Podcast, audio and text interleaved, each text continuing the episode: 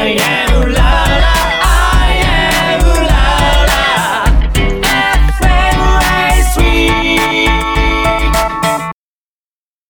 FM レディエルラジ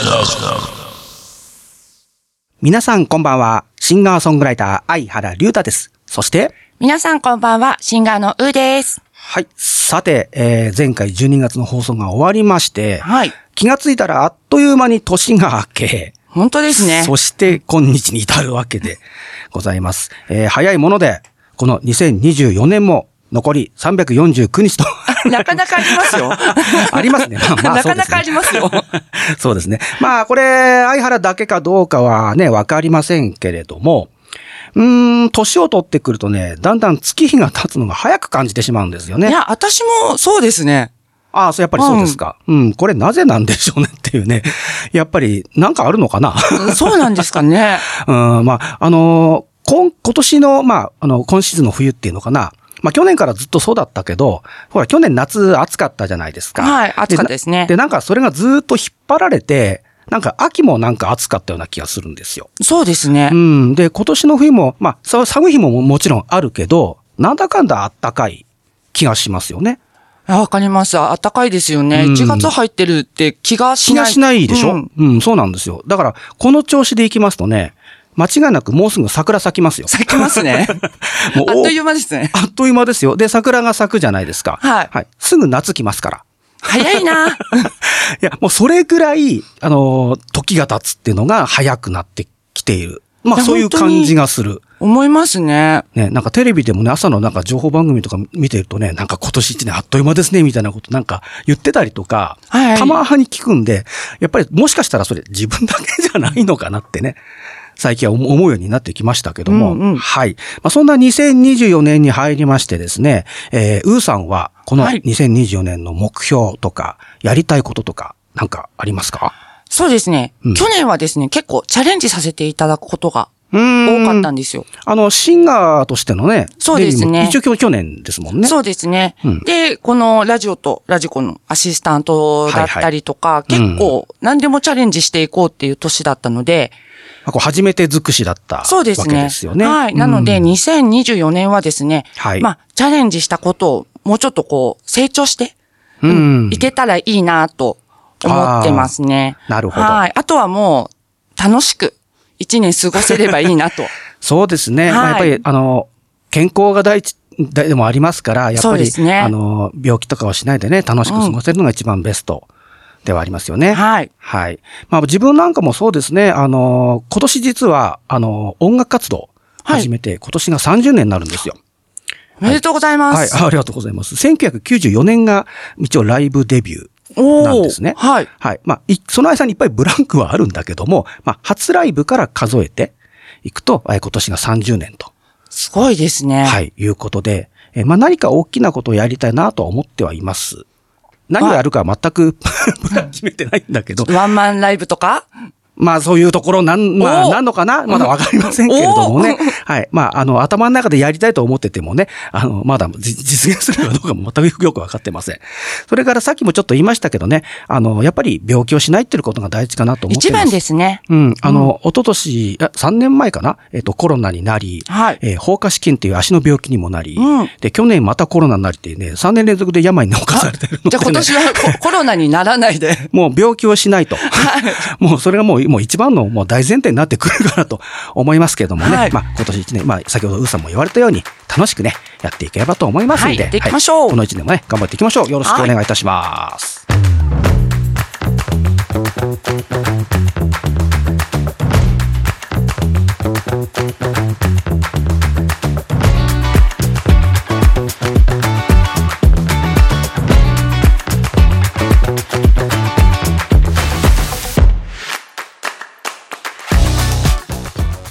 改めまして、こんばんは。シンガーソングライター、相原龍太です。そして、こんばんは、シンガーのうーです。1月16日火曜日みんなとつながるラジオとラジコこの番組はジャンルに関係なく万物の一点のものにスポットを当て掘り下げていく情報バラエティ番組ですアイうらら FM より今夜もお届けいたしますちょっと危なかったね今 えーというわけで今週のスポットライトのコーナーなんですけども、はい。ウーさんはこちらお飲みになったことはありますか？先月しっかり飲みましたよ。おお、あ、割と最近なんですね。はい。おお、素晴らしい。それは何かの機会？そうですね。うん。うんあの、イベントごとって言うんですかね。うんうんうん。はい。あイベントで飲んだわけですね。そうですね。あの、みんなが多分待ち望んでたみたいな イベントですね。クリスマス？はいはいはいはいはい。あ、なるほどね。はいえーまあ、相原もですね、回数としてはまあ少ないですけども、えー飲んだことはあります。はいうん。ただ、好きか嫌いかと言われると結構微妙だったりします、ね。あ、そうなんですねう。ーん、まあ味、まあ味もあるんですけれども、はいまあ結局ね、酒好きですから、なんだかんだ飲むんだとは。そうですよ。ここのチーム酒好きですからね。そうですね。はい、えー今回はですね、シャンパン。はい。こちらに、えースポットを当てていきたいと思います。はい。そして、週替わりでお届けするパーソナリティによるオリジナルコーナー。第3週の今夜は合言葉。アーティストの歌詞やポエムなどを朗読し、その内容や感想などを語り合っていくコーナーです。また、紹介する歌詞がリリースされた時の出来事などにも触れていけたらなと思っております。はい。それでは、1時間最後までお付き合いください。みんなとつながるラジオとラジコ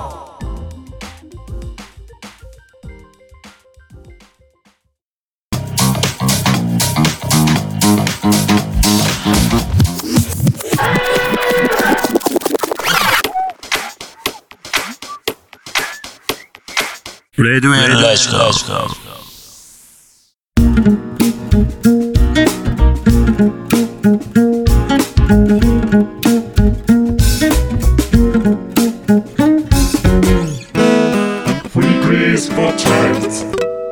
今週のスポットライトはい。というわけで、今週のスポットライトでございます。はいえー冒頭でもお伝えしました、今回はシャンパン。はい。ウーさんは昨年の年末に お飲みになったという非常に羨ましいお話でございます。娘とですけどね。あ、娘さんと。はいあそうですか。えー晴れの日に一番似合うお酒といえばシャンパンです。えーシュポーンと抜かれるコルク栓の音に、シュワシュワと立ち上がる泡と黄金の色合いに、そしてうっとりとするような味わいに、誰もが心躍らせ気分が上がりますよね。えーまあね、もう年末過ぎちゃいましたけども、クリスマスから忘年会、それからお正月とかね、えーイベントが多いこの冬場なんかは、うんえーシャンパンを飲む機会がぐんと、まあ、増えたんではね、ないかなとそうです。なんか、お祝い事とかそういうイメージありますよね。そうですよね。まあ、シャンパンといえば、まあ、まあ、おそらく皆さんそうかもしれません。はい。やっぱり高級なお酒。うん。うん。まあ、普段ね、あの、ビールとか焼酎を飲んでいる我々にとってはですね、そうですね。まあ、なかなかこう手が届かない存在というのかな。確かにあの、うん。ちょっと手伸ばそうかなって気にはちょっとなれないですよね。なうん普段から。ね、お気軽になかなか買えるものでもなかったりしそうです。ますから、ね。なんか勢いじゃないと買えなかったりししますよね。はい。でね、で、そもそもですけど、シャンパンとは何っていう話からまず、あ、ちょっとししていこうかなと思うんですそれが。私知りたかったんですよ。あ、本当ですか？はい。シャンパンとスパークリングワインの違いがわからないと思って。あ、なるほど。はいじゃあ、まずシャンパンとは何かというところからね、ちょっと話をしていきましょうかね。はいえー、フランス北東部、シャンパーニュ地方で、特定の工程で作られる発泡性ワインのことでございます。えーシャンパーニュ地方って今言いましたけども、はい。えーフランス・パリから北東に約100 140キロのところに広がる、えー丘陵地に付けられた地名なんだそうです。パリから北東に140キロ。地名なんですね。そうなんです。で、行政上の正式な名称は、シャンパーニュ、アン、アン、んアルデンヌ地、アルデンヌ地方。うん、ごめん。あの、カタカナが最近苦手になってきてね、シャンパーニュ、アルデンヌ地方という、まあ、正式名称がなんかあるらしいんですけども、まあ、そちらで作られている、まあ、発泡性ワインのことなんですけれども、今、え、スパークリングワインっていうね、ちょっと話がありましたが、フランス国内の他の地方でもスパークリングワインは作られています。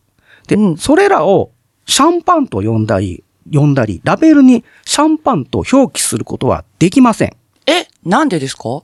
はい。またそれを話していきますよ。はいこれから。外国産のスパークリングワインについても同じことが言えます。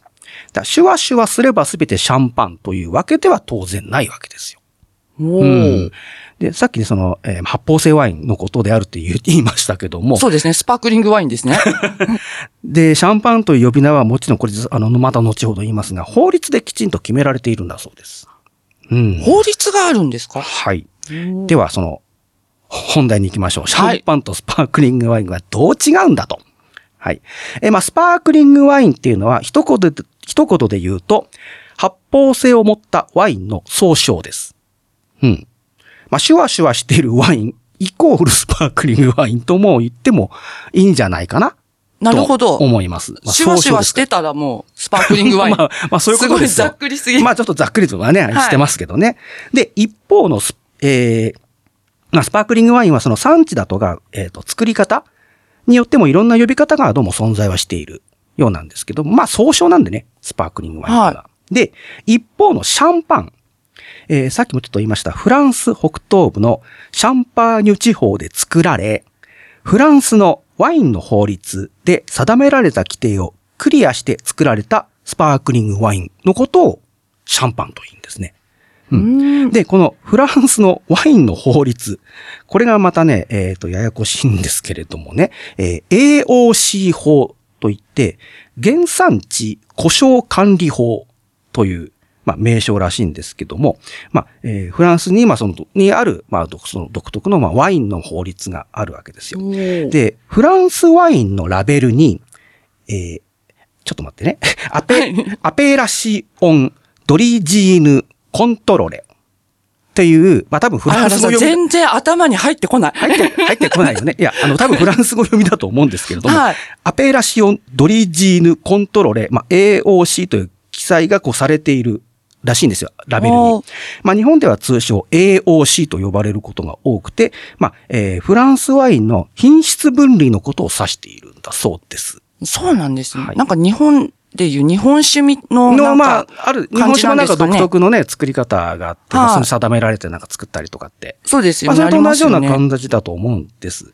ただですね、この AOC 法に関しては、非常にややこしいお話になりますんで。ややこしいんですね。はい、ややこしいです。私もいろいろ調べてたんですが、全然頭に入ってこなくてですね。ちょっとじゃあ整理しながらこう聞いていかないといけない感じですね。聞いていかなきゃいけなかったんですが、すいません。あの、他のこともいろいろ喋りたいこともあったので、ちょっとここでは割愛させてください。了解です本当すいません。え、AOC 法という、まあ、そのフランスの、まあ、ワインの法律があるよと。で、その法律に定められて、えー作られているのが、えーシャンパンであるよということになります。でですね、まあ、シャンパンというと先ほど高級なお酒だよっていうそうですね。イメージがはいイメージがあります。ありますけれども、そのシャンパンっていうとね、まあ、その、自分の中でちょっと思ってる、えーまあちょっとワードが2つあってですね。はいまず1つは、シャンパンタワああ、ー。うん。これはね、よくほら、高級クラブだとか、そうですあのね。キャバクラだとか。ホストクラブとかですよね。はいはい。あと、あまり今はやってるかどうかわかりませんけど、結婚式とかで見られている、行われているイりメージが、ね。うん。はいはい。はい、多いと思います。で、このシャンパンタワーについてちょっとお話をしようかなと思うんですが、えータワーの方で。はい。タワーの方です。えー期限は諸説あるようなんですけども、フランスの農民がブドウの収穫を祝って持ち寄ったカップを重ねたのが起源とされることもあれば、日本の水合わせの儀というえー古来の儀式が起源と言われることもあります。うん、で、この水合わせの儀っていうのはですね、えー新郎新婦お互いの実家の水を汲み、一杯の杯に合わせて飲む儀式のことなんだそうです。えー異なる環境で育った二人が違いを乗り越え一つになり、新しい家庭を築き、築いていけるようにとの願いが込められていると。まあ、そこからアレンジして生まれたのがシャンパンタワーと。あ、じゃあ日本は日本のその発祥みたいなのがあるんですか、うんシャンパンタワーって。まあ、おそらくその、えー、なんだっけ、水合わせの儀か。はいはい。まあ、それが発展していったものがシャンパンタワーと。まあ、あくまで諸、まあ、諸説はね、ありますけれども、はいそれが起源ではないかと言われていると。なるほど。うん。で、あとね、これビジネスの世界では、はい。シャンパンタワーの法則っていうのがあるんですって聞いたことあります？法則、え、聞いたことないですね。ないですよね。私も初めて聞いたんですけどね。シャンパンタワーのえ一番上、一段目は自分自身。はい。二段目は家族。三段目は親戚。四段目は知人、友人と見立てていきます。全部を満たすためには、まず一段目、自分自身を満たさなければいけないと。おーで、自分を含むたくさんの人を幸せで満たす。そんな意味が込められていると思うと、なんかすごい深いでですね。そう、シャンパンタワーが美しいものに、こう見えてきますよね。なんかもう、なんだろう、お金持ちの なんか、イベントごとみたいな感じで思ってたんですけど、なんかそう聞くと、あれですね。まあだからシャンパンタワーって結構、だからね、派手なイメージは確かにありますけれど実はこう、法則とかでね、いろいろこう、深掘りしていくとなかなか、なんか深いですうんね。面白い部分もはね、あったりします。それから、えっ、と、シャンパンを使ったワードもうふもう一つ。はいえーシャンパンファイト。ファイト？うん、ファイト？ファイトだけで言うとちょっとわかりにくいけど、あの、簡単に言うと、スポーツの表彰式だとか、えー祝勝会のだにおいて、まあ、優勝したり、もしくは表彰台に乗った、登った選手、はい、チーム同士が、シャンパンとをか、シャンパンとを掛け合うやつですか？そうそうそう、喜びを表現するというああれファイトって言うんですね。シャンパンファイトって言うんですよ。あ、知らなかったです。だよく見るのは、あの、F1?F1 あ、そうですね。レースの、あの、表彰台。はい。上がった時、こう、3人が表彰台上がって、シャンパン持ってますねシャンパン持ってますね。バーってかけてますよね。うん。あとは、えっ、と、メジャーリーグ。はい。メジャーリーグのリーグ優勝とか、えーワールドチャンピオンなんかで、こう、や、優勝した時の、まあ、祝賀会みたいなとところかな。そういったところで、シャンパンファイトって言って、シャンパンを、背開けて、わーあ、そうなんですね。なんか日本だと、なんかやっぱり野球とかそっちに行くと、ビールとか、うん。そうなんですよね。そっちのイメージだったんで、シャンパンファイトって言うっていうのがちょっと、うん。まあ、あのー日本のプロ野球でもね、その、まあ、ビールかけっていう話がしましたけども、まあ、それともさも似たようなところですよね。ただね、思うんですけど、もったいなくないですか？確かにもったいないですね。まあ、それがほら、あの、F1 の表彰台みたいな3人だけだったらいいさ知らず、メジャーリーグともなると、選手だけじゃないじゃないですか。そうですね。監督、コーチ、スタッフ、みんながシャンンパン持ってってことですね関係者も。ろもろいるわけですよ。それをね、一人一本持ってね、わーってかけてんですよ。いくらお金使ってんだろうなって。まあ、それをそれは思っちゃいますね。うんまあ、ただそれを言い出してしまうとね、ビールかけだってもったいないなって思ってそうですね。しまうわけですよ。我々、あの、ちょっと値段、値段が違うだけでやっぱり、うん。ちょっともったいないなって気持ちになりますね。我々酒好きのね、一般ピーポーに してはね、ちょっと舌でねそう、口でちょっと味わいたいなっていうのはありますよね。そうなんですよ。だからもったいないなと思ってしまうんですけども、まあ、そういったね、まあ、シャンパンファイトという行為なんかもね、えーシャンパンが使われていたりとか、まあ、しているわけですよ。で、今ここまでシャンパンのね、あの、まあ、ワードをちょっとお話ししましたけども、はいやっぱりシャンパンのこう、種類というか、銘柄もね、いろいろあるんですけども。ありますはいね。真っ先に思いつくのは、やっぱあれですよ。ドンペリ？うーん、ですよでね。すドンペリニョン。はい。えー、まあ、ドンペリニョンもそうなんですが、もう一つね、えー、萌ええシャンドン。萌え、聞いたことあります。はい萌えって聞いたことあります。はいありますよね。あの、萌えとか、萌えシャンとかって言ったりするのかな？あ、言いますね。うん。はい。おそらく聞いたことあると思います。えーフランスのエペルネー、エペルネーという、まあ、土地が、えー場所があって、そちらに本社を置く世界有数の規模を誇るシャンパン製造会社なんですね。はい。で、また、あるいはその同社が製造するシャンパンのブランド名なんですよ。まあ、コンビニでも売ってたり、売ってたりしてるらしいんだけど、見たことあるコンビニで、まあ、コンビニっていうか多分お酒の専門のお店とか、そういうところだったらあるのかもわかんないですけど、コンビニは確かに見たことないなと思ってそうですね。なんかクリスマス時期にやっぱりスパークリングワインだったりとか、うんそういうのがこう並んでるのを、はいはいはいやっぱりみんなシャンパンみたいな感じで言いますよね。まあね、さっきも言ったようにス,、ね、スパークリングワインとシャシャンパンは違うんですねからね。はい。まあ、だから飲んだことある方ももしかしたらモエシャンだったらあるのかなというところだと思います。そして、えー今言ったドンペリニョン。えーそのモエエシャンドン社によって生産されるシャンパンの銘柄。えーシャンパンを発明したとされる、えーベネディクト会というですね、えー現代も活動するカトリック教会最古の修道会の修道士でもあるドンペリニョン氏によって名付けられた。じゃあお名前がそのままそうで、が、そのまま銘柄になった。銘柄になったんですね。はい。それとですね、あと、このお酒知ってるかな？アルマンド。アルマンド聞いたことあうんあるんですけど、馴染みは全然ないって感じですね。まあ私もそうですね、実際のものは見たことはないんですけれども、聞いたことはあります。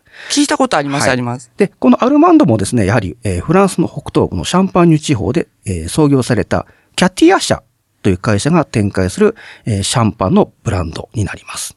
正式名称はアルマンド・ブリニャックっていうんだそうですがブ、リニャック。はい。えー高級なシャンパンとして有名です。えー安いものでも、えードンペリの3倍近い価格が設定されていまして、え、高いんですって。アルマンドの方が。うん。高いものですと、原価で20万ぐらい。え？原価で20原価で？そう。原価で20万。それじゃあ、あれですよね。クラブとかで 出していただいたらどんな値段になって。おそらくね、その、高級クラブだ、ホストクラブだ、キャバクラだってなってくそういうそういうところにはやっぱ常に置いてあるんですかね、そういうお酒。まあ、あるでしょうね。あの、なんか大事に保管されてるのかな。と思いますけどね。まあ、あの、多分そういったところだと、まあ、当然、2倍、3倍。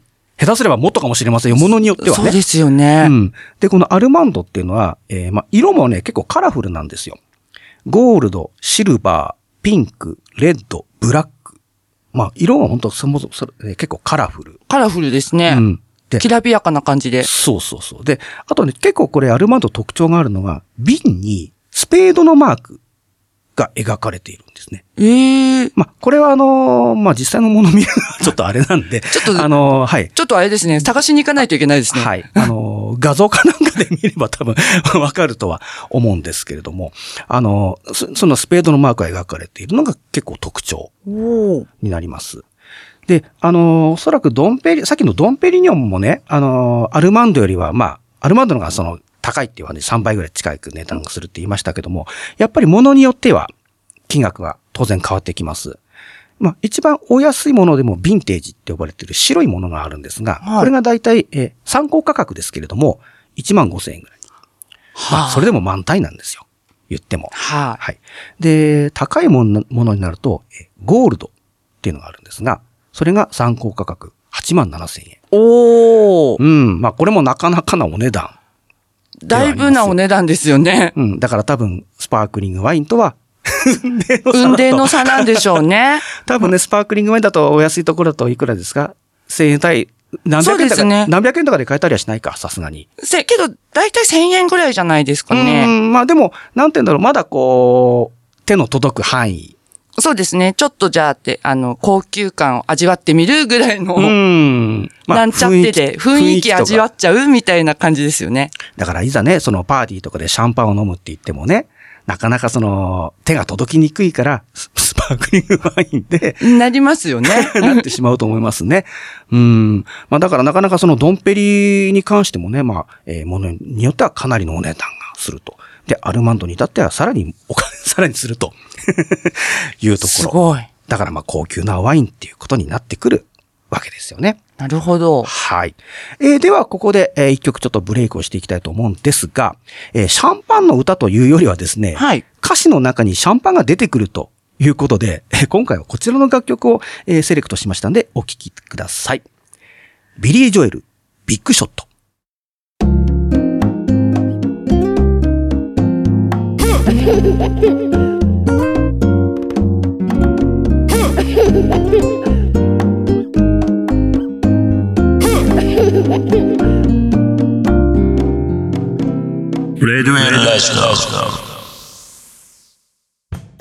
い。えーお聴きいただきましたのは、ビリー・ジョエル、ビッグショットでした。えー、これ実は歌詞、まあ一番のね、はい、えー歌い出してすぐぐらいにですね、実はドンペリニョンって言ってるんですよ。おドンペリが出てくるんですね。出てくるんですね。あもうその名前そのものがこう出てくる。うんはい。というところで、この曲をセレクトさせていただきました。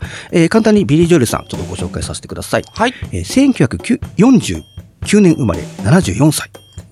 はい。もうすぐ後期高齢者ですよ。日本でいうところのね。そうですね。はい。えーアメリカ・ニューヨーク州出身のシンガーソングライター、まあ、ピアニストっていう、ね、形でも有名でございます。1970年代後半から90年代前半にかけてヒットを連発し、イギリスのエルトン・ジョンさんと共にピアノロックというジャンルを確立されました。まあ、代表曲はね、えーピアノマン、うん。オネスティ、素顔のままで、ストレンジャー、アップダウンガール、マイライフ、もう様々ありますね、たくさん。曲はいっぱいあります。はい。えーこのビッグショットなんですが、1978年10月にリリースされました、えー通算6枚目のアルバム、ニューヨーク52番街に収録されております。さて、第3週目担当パーソナリティの相原龍太と、シンガー、ウーでお送りしております。ラジオとラジコ。今週のスポットライトは、えーシャンパンでございます。はい。えー、で、前半でですね、あの、アルマンドのお話、えーカラフルな色があるはいはいよっていう話をしました。はい。えーこのカラフルのその色なんですけども、えー瓶の色です。はい。あ、瓶、ラベルじゃないんですか？ラベルじゃないです。ラベルは普通に白みたいです。白みたいって、あの、僕もずっとそうなんだ。私、ラベルの話かと思っちゃいました。ごめんなさい。そうですよね。ちょっと勘違いされていけませんので、はい。あの、え瓶の瓶の色なんです。あ、なるほど。で、中身は当然普通の、普通のって言ったらおかしいですけども、あの、ちゃんとブドウから作られたお高級な。色をしている。まあ、あの、シャンパーニュでもね、ものによってはね、あの、ロゼとかね、あの、ワインと一緒ですけども、うん。あの、普通に白ワインだったりとか、ロゼだったりとかっていう、まあ、色もあるあるんですけども、ここでいうアルマンドの先ほどの、えーゴールドとかブラックとかっていうのは、えー、色の話は、あの、瓶の色になりますので、あ、そうなんですね。はい。えーちょっとそちらね、えー加え、付け加えさせていただきます。はい。はい。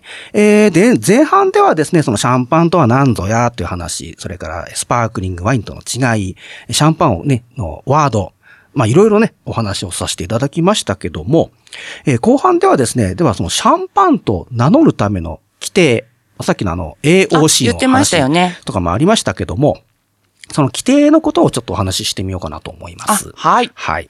えー、では、シャンパンを名乗るための厳しい規定、えーこちらなんですが、えー主に産地、ブドウの種類、えー醸造方法、アルコール度数、熟成期間、などがあります。はいえーまず産地なんですけども、まあこれね、前半でもちょっと言いましたが、えーフランス北東部のシャンパーニュ地方で作られることがまず条件になってきます。もうそこの地域で、じゃないともう、じゃないともうシャンパンとは言えないってことなんですか、はい。他の地域で作ったものはシャンパンではないと。厳しいですね。もう、もうそこで厳しいですけどもね。えー歴史的にそのシャンパーニュ地方は、えー緯度が高く、冷涼であるため、えー、ブドウ作りに厳しい気候条件でした。緯度が高いってことは、要はずっと北の方、フランス北東部ですから、まあ、北の方といえば北の方ですよね。で、大西洋気候と大陸性気候という二つの気候の影響で、年間を通じて、通じて気温が低く、季節による温度変化が少なかったことから、降水量が安定し、ブドウの品質を確保していました。うん。で年間でね、ずーっと気温がそんな高くなかない地域。ない。で、水分も十分に保てるっていうことですかはい。ね。ですね。で、その結果、スパークリングワインの生産に適した質が高く、酸味の強いブドウを収穫でき、シャンパンは名高い名産品となっていきました。近年は温暖化の影響で、えー、ブドウの酸が低下する傾向が、えー見受けられ、シャンパンらしさを守るために栽培方法に工夫が求められるようになってきていると。いうことで、まあ、あくまでも産地が大事だよと、まずいうことですね。すごい厳しいんですね。はい、もう厳しいです。でだいぶ？うん。だいぶ。だいぶ厳しいなと思って。私合格できるかなぐらいにきっと、ブドウたちも思っちゃうんじゃないかなと思ってうん。で、そのブドウの種類の話をしていきますと、はいシャンパンに使われるブドウは、ピノ・ノワールという黒ブドウ、それからムニエという黒ブドウ、シャルドネという白ブドウ、この3種類がまあ大半なんですね。うんシャルドネってなんかよくね、ワインの銘柄とかでなんか聞いたことあるんじゃないかな。うん。で、この3種類をブレンドしてシャンパンは作られていると。ブレンドするんですね。うん。一種類だけじゃないみたいですね。うん。そう。よそのワインでよよく聞くピ、ピノノワールっていうワインがあるんですが、これはシャルドネの、まあ、シャルドネが、まあ、ブドウの種類。ということなんですよ。この3種類を使そのった3種類を使って作る作られているんですね。ということですね。はい。他のブドウを使っちゃダメだということですね。使っちゃダメと。はい。それから製造方法。はいえー製造方法、これね、えー5つぐらいあるらしいんですって、製造方法が。で、その中でも、瓶内二次発酵方式と呼ばれる方法で製造されなければ、シャンパンとは名乗れない。瓶内？瓶の中？瓶の中では二次発酵。うんちょっとこの辺については、えー、後ほど説明させていただきますお願いしますはい。それから、アルコール度数。シャンパンと呼ぶためには、アルコール度数が11%以上でなければなりません。はい。以上なんですね。以上です。だから11%未満はすべてスパークリングワインに分類されます。ここ結構重要ですよ。今日スパークリングワインめっちゃ出ますね。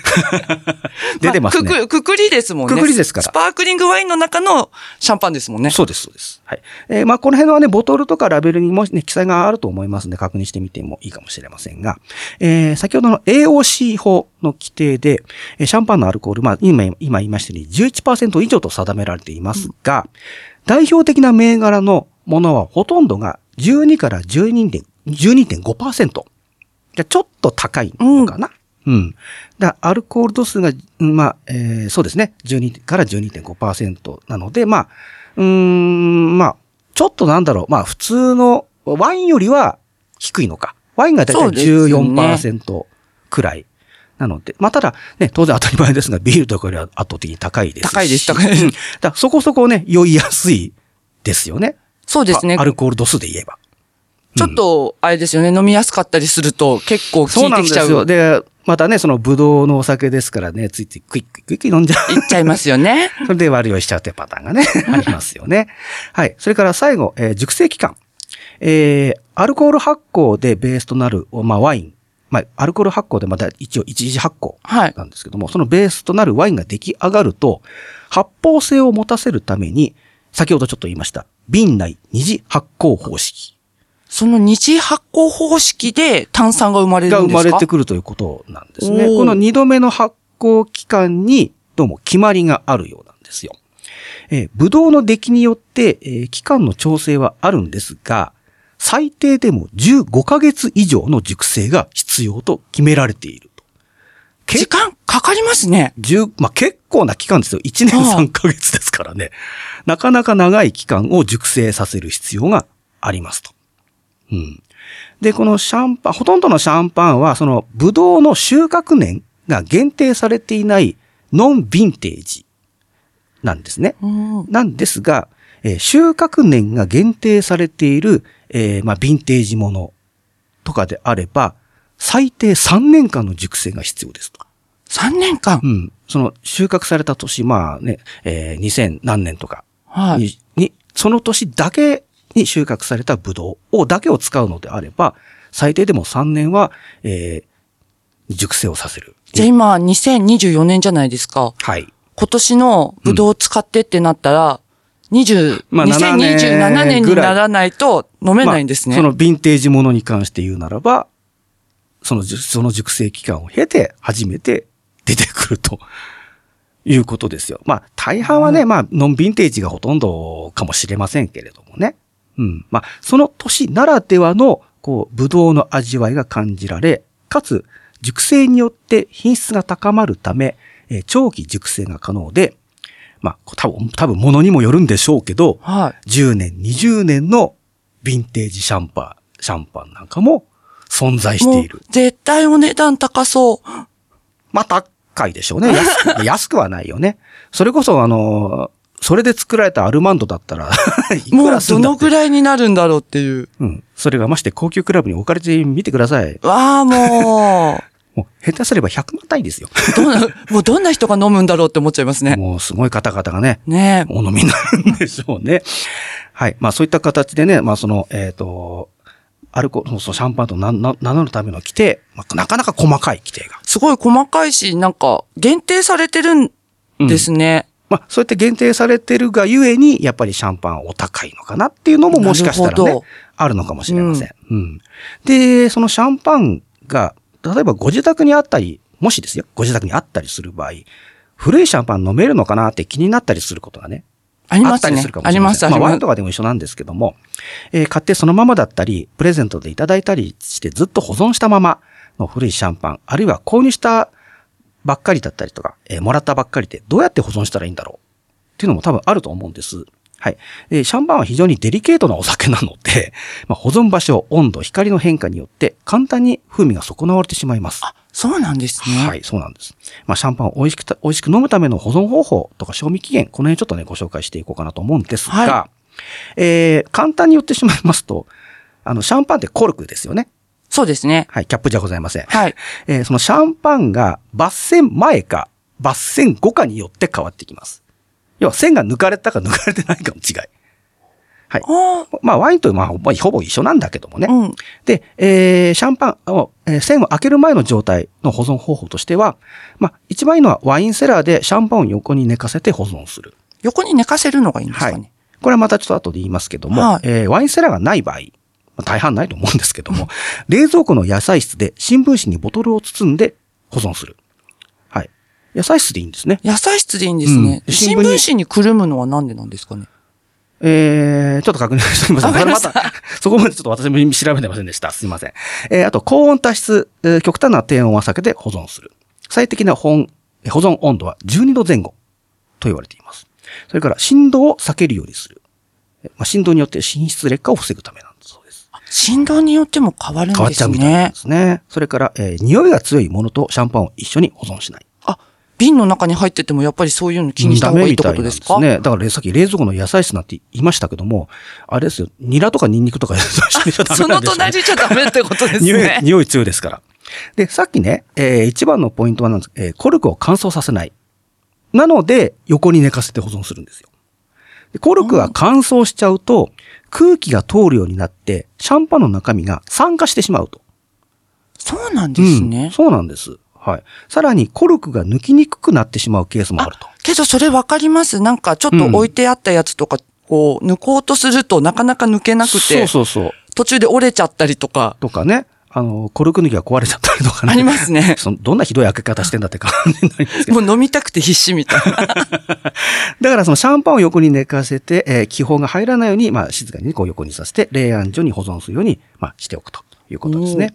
で、あとシャンパンが抜栓後だった場合、えー基本的に抜栓後の保存は効きません。当たり前ですよね。ワインとかもそう美味しくじゃあ飲まないとダメですね、まあその日のうちに。えー基本はその日のうちに飲み切ると いうことが大切。美味しく飲みましょう、その日のうちに。ね。ただどうしても飲みきれなかったっていう場合は、えーストッパーだとかセーバーなんかできちんと栓をすする必要があります。今ありますもんね。売ってますよね。。うん。まあ、ただ、ただその状態でも2、3日程度が美味しく飲める限度。うんやっぱり炭酸抜けちゃったぱりとかもね、そうですよね。ありますから。うん。まあ、ボトルに半分以上残っているんだったら、まあ、炭酸抜けにくいですけれども、まあ、半分以下だったりするともう抜けやすくなっちゃうので、まあ、ストッパーとかセーバーで、まあ、一応栓をすると言っても、まあ、2、3日のうちにはもう飲み切っちゃった方がいいよと。けど、あれじゃないですか。私と相原さんだと半分以下だったら、もう飲んじゃえって思って飲んじゃいます。飲みます。ですよね。まああの、そのままに以下だったらもう飲んじゃおうって思いますよね。そうそう。あの、結局もう、いくら、蓋したところで、これしかなんでやったらもう飲み切っちゃって。飲んじゃおうっていうそ飲んじゃえ飲んじゃえって。もう間違いないですね。で、まあ、シャンパンの、あと、賞味期限の話。えー結論から言うと、賞味期限ありません。まあ、お酒も大概ね、賞味期限ってそうですねあの、なんだっけ、こう、賞味期限って記載されてないのがほとんどなので。ないですね。うん。腐らないってことは基本的にはないと思うんだけども、まあ、ただね、あの、なるべく開封後、まあ、開けてからは早く飲み切っちゃう必要がね、ありますというところで、そこだけは注意してもらいもらいたいなというところでね。はいえーシャンパンをね、もし、あの、お家にある方は、えーなるべく早めに飲んでいただくことが おすすめですし、まあ、そういった形でね、いろいろシャンパンの知識を知ってですね、楽しく、えーお飲みになってはね、よろしいかなと思います。はい。といったわけで、今週のスポットライト、シャンパンをテーマにお届けいたしました。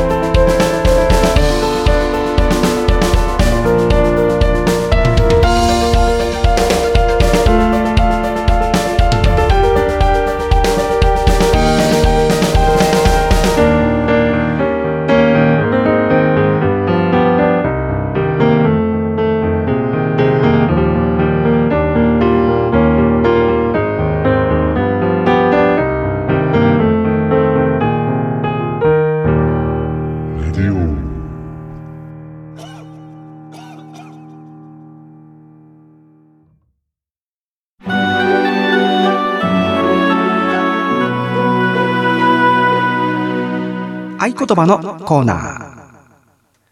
さて、えー第3週目のオリジナルコーナーですね。合言葉になります。はい、えー今回の歌詞。はいえー2024年一発目の合言葉、お届けいたします。街の外れの背伸びした路地を散歩してたら、シミだらけのもや越しに、起き抜けの路面電車が海を渡るのが見えたんです。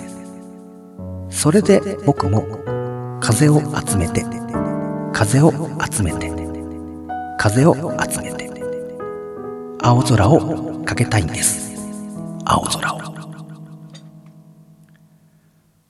はい。というわけで、えー、これ一番なんですけども、割とちょっと短い。短いですね サクッと終わっちゃった気がしましたけども、えー、今回の、えーこの歌詞なんですが、えー曲のタイトル、風を集めて。まあそのままですね、さっき言ってますけども。はい。で、歌ってるアーティストさんなんですが、ハッピーエンドと言います。はい。えー、ちょっとね、このハッピーエンドさん、えー、ご紹介させてください。はい。えー、1969年に結成されたロックバンド。はい。ロックバンドなんですよ。実は。歌聞いて、ロックバンドどのイメージないですよね。のイメージがすごい湧かなかったです。まあ4人組ですからね、うんまあロックバンドなんですね。で、メンバーなんですけども、細野晴臣さん、大滝栄一さん、松本隆さん、鈴木茂さん。お名前聞くとすごいメンバーじゃないですか？はい。豪華ですよ。この4人編成になります。えー1969年にハッピーエンドの前身、バレンタインブルーを結成。えー翌70年にバンド名をハッピーエンドに改名。えー日本初の野外フェス、全日本フォークジャンボリーの参加をはじめ、えー岡林信康さん、高田渡さんなどの、えーアーティストのバックバンドとして、えーコンサートやスタジオ録音などにも、えー参加しておりました。えー1972年をもって、えーバンドは解散しています。だから活動期間はすごく短い。短かったんですね3年4年とはね、そのぐらいの、まあ、短い期間だったんですけども、えーこちら風を集めては、1971年11月にリリースされました、風待ちロマンに収録されております。えー、それで、そうですね、あの、この1971、えーと1年ですから、えー、かなり古いですよ。50年。そうですね。50年。生まれてないですね、さすがに、私は。えー私も生まれ生まれてないてないです。ちょうどギリギリのところだと思いますが。はい。えー、この、えー、風を集めてなんですけれども、ウーさん、この詩を、まあちょっと短いですけどもね、一番がね。はいはい。この詩を聞いて、どんな印象がありましたかね。そうですね。ちょっと詩の前にうん、一つだけちょっとどうしても言いたいことあって、言いたいこと、あ、言いたいことがあって。あ、はいはい。このアルバムのジャケットなんですけど、ああの、風待ちロマンですか？そう、あ、のー顔が4つ、はい、うん。めっちゃかっこよくないですか？めっちゃおしゃれと思って、確かにね。それでちょっとインパクト強すぎちゃって、ああ、そっちを見ちゃうとそうかもア。ルバムめっちゃかっこいいとか思って、うんジャケットと思ってう、んうんうん。それがすい。ごい言い言いたかった。あ、い言いたかった。言いたか あ、なるほど。そう。そうで、はい歌詞もっていうか、私これ、どっかで聞いたことあるなと思ってて、うん。あのー CM とかで使われてますよね。あのー結構、いろんな方がカバーされてますね。そうですようね。ん。歌は聞いたことがあったんですけど、このはいハッピーエンドさんが歌ってるっていうのはちょっと知らなかったっていう。なるほど。はい、うん。そうですね。まあ自分も、まあ確かにこの、ね、リリースが71年ですから、私は当然待ってませんので、リアルタイムで当当然聞いてないんですよ。でもしかしたら自分もね、あの、どっかでなんとなく歌詞はやっぱり覚えていた。メロディレイもなんとなく覚えていた。だけども、もしかしたらじゃあどなたかのカバー曲を聴いてだから知ってたのかなっていう話になってきちゃうんだけれども。そうですねあうん。あれですよね、歌詞の話ですね。あ、そうそうそう、はい、ごめんなさい。歌詞がすい。ごい、あの、うん。なんて言うんでしょう、漢字が、はあはああのー普段使ってる漢字と違う漢字を使ってるじゃないですか。うんそうですね。なんで、例えばあの、起き抜けの路面電車がとか、はい路面が、あの、梅雨に、あの、あお面の面で、はいはいはい。電車ってなってると、私の中ではその朝早くに、うんその夜露に濡れた電車がこう、海沿い走ってるっていう、なんかそれが光にこう反射してキラキラ綺麗な感じがするな、みたいな。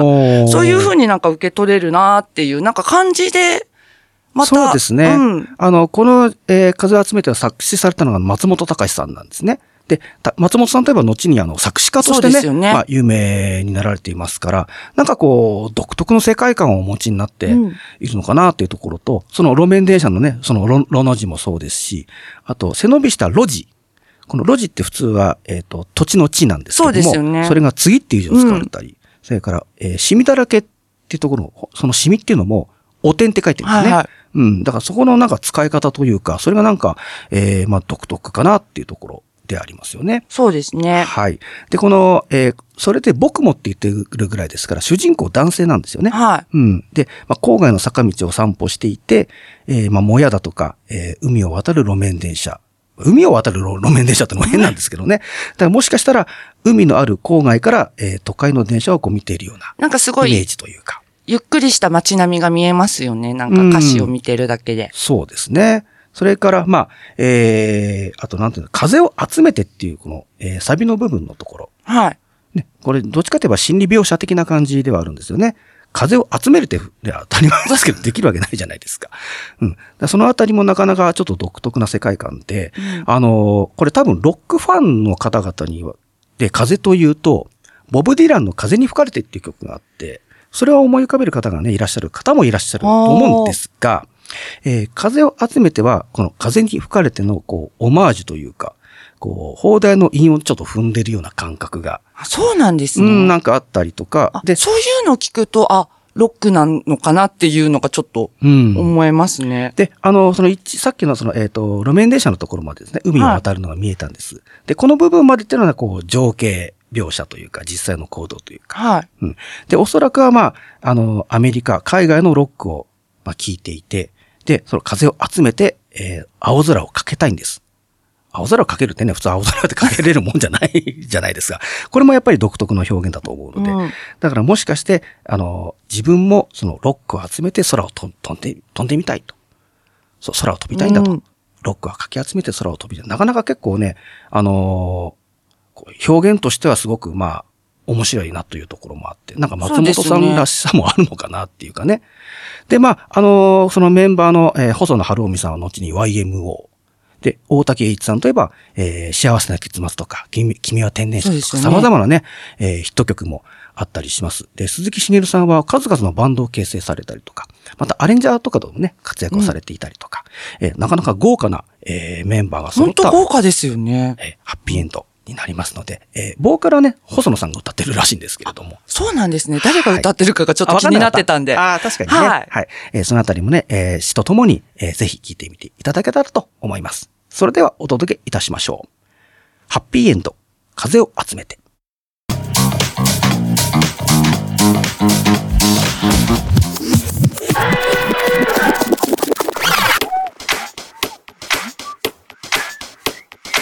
レッドウェルスカウン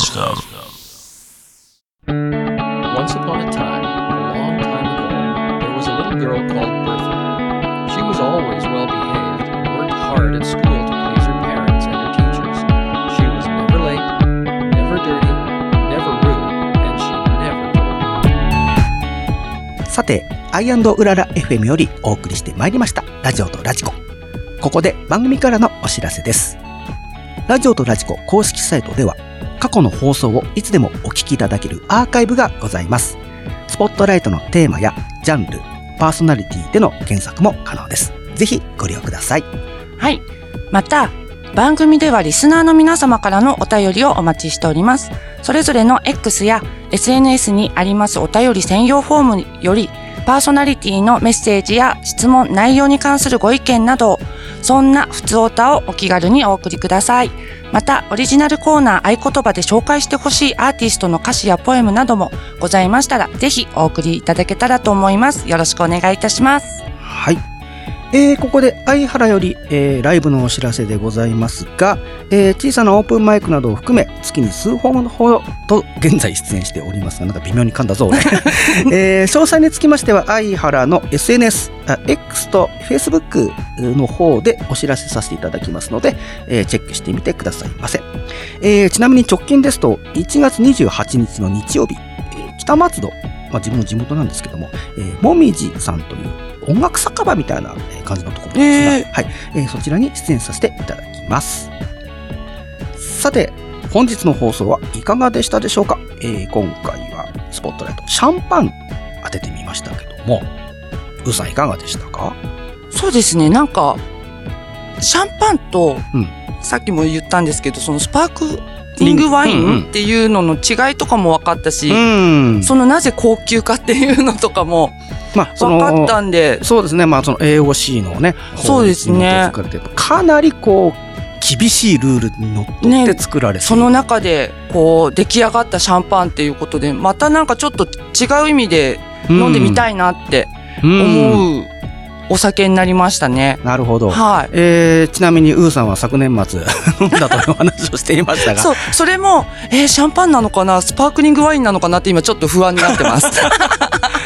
ね、あの、お気軽にね、おきおお手軽な値段でね、買ったのであれば、スパークリングそうですね。結構ちょっとお値段出したつもりだったんですけどね、みたい ああ、な。そうなの？うん。けど、ちょっと違うかもしれないと思ったんで、ちょっと確認してみます。あそうですか。はい。もしかしてね、うまだう俺かな、お家に空き瓶あったりするのかな？あ、もう捨てましたね。あ残念、残念ですね。それが分かればね、そうですね。ラベルとか見て判断できたりするんですけどね。はい。まあそんなね、えー高級なシャンパン、なかなかね、あのー一般ピーポーの皆さん飲む機会はそうですね。少ないと思いますけどもね、まあぜひね、あの、機会があったら。飲んでみていただけたらと思いますし、まあ、くれぐれもね、シャンパンファイトには使わないでもらってですね、そうですね。はい、あの、ね、あの、したためていただけたらとね、いう気がいたしますけどもね。えーそれから、あ合言葉えーの方は、えーハッピーエンドさんの風を集めてという曲でおお届けいたしましたけども。爽やかな曲ですよね。そうですね。あの、うん曲自体も、あの、まあ、さね、あの、一番しか今日紹介してませんけど、歌詞自体もね、あの、すごく短くて、うんあの、ちょっとび情景がちょっとなかなかね、パッと浮かびにくかったりもするのかな。どうでしょう、ね私は結構浮今日、う？ん、電車の中に乗ってて聞きながら来たんですけど、はいはい結構なんか情景浮かぶかなっていう、あ、本当ですか？はい、うん、まあ、そ思いましたね。まあ、それはね、あの、聞いてる側がねいろんな多分思いとかもあると思いますけどもね。